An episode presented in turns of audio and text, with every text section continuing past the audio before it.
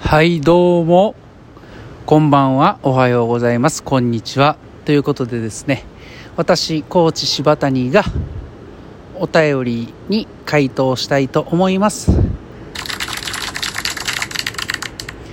はい、えー、コーチ柴谷にお瓶をありがとうございます。早速ですけども、えー、回答していきます、えー、ラジオネーム高蔵さん。こんにちは。初お瓶になります。はいこんにちは。ありがとうございます。真面目な話になるのですが先日ツイッターを拝見させていただいた際に気になったのがコーチが独自開発されたアプリでレースを解析と記載ありました。教えていただける範囲内でよろしいのですがどのようなポイントを意識して解析できるようになっているのでしょうか。昔の根性論などと言っていた時代も去り今日では。データに基づいたスポーツが主流になってきていると感じ非常に興味があります。私たちアスリート以外でも課題が明確になるようなものであればぜひ教えていただきたいです。ということで、えー、お瓶をいただいております。はいということでですね、えー、早速ね回答していきたいと思います。そうですねそのまあ独自開発したアプリというものはですね、えー、私がプログラミングして作ったアプリではなくて、えー、後輩のね水泳関係の後輩の、えー、プログラマーがいてましてその子にお願いをして、えー、ちょっと簡単なものを作っていただいたアプリになっております。こちらはですね、え公開されていないので限られた端末にしかそのアプリが入っておりません。存在しておりません。また Android でしか使えないというところで iPhone では使えないようなアプリになっております。では早速ねどういったことが解析できるのかっていうところなんですけども、え競泳競技において、えー、まあ、タイムを競う競技ですけどもにおいてタイムが残ってるのはスタートをして壁際でターンした記録壁でタッチした記録これらが正式タイムとして、えー、記録をされております。はいそれ以外に分かるポイントはですね1ラップタイム。はい、えー、壁以外のところで、えー、15メートルとか25メートルとか、えー、自分が決めたポイントでの頭通過のタイムを記録することが可能になっています。2ストロークタイム。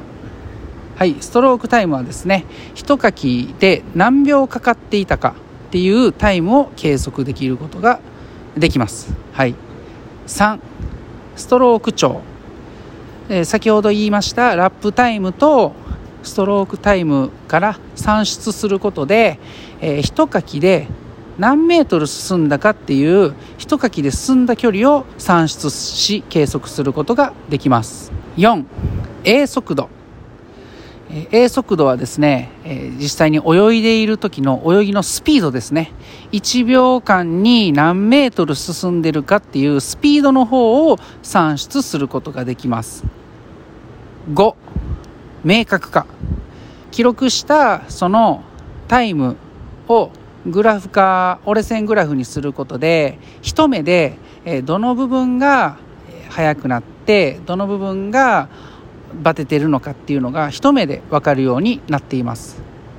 6、えー、比較ですね、えー、そのそういった一つの競技において、えー、1レース2レース3レースレースを積み重ねるごとに以前計測した時とどういった変化があるのかっていう比較を行うことができます。はい。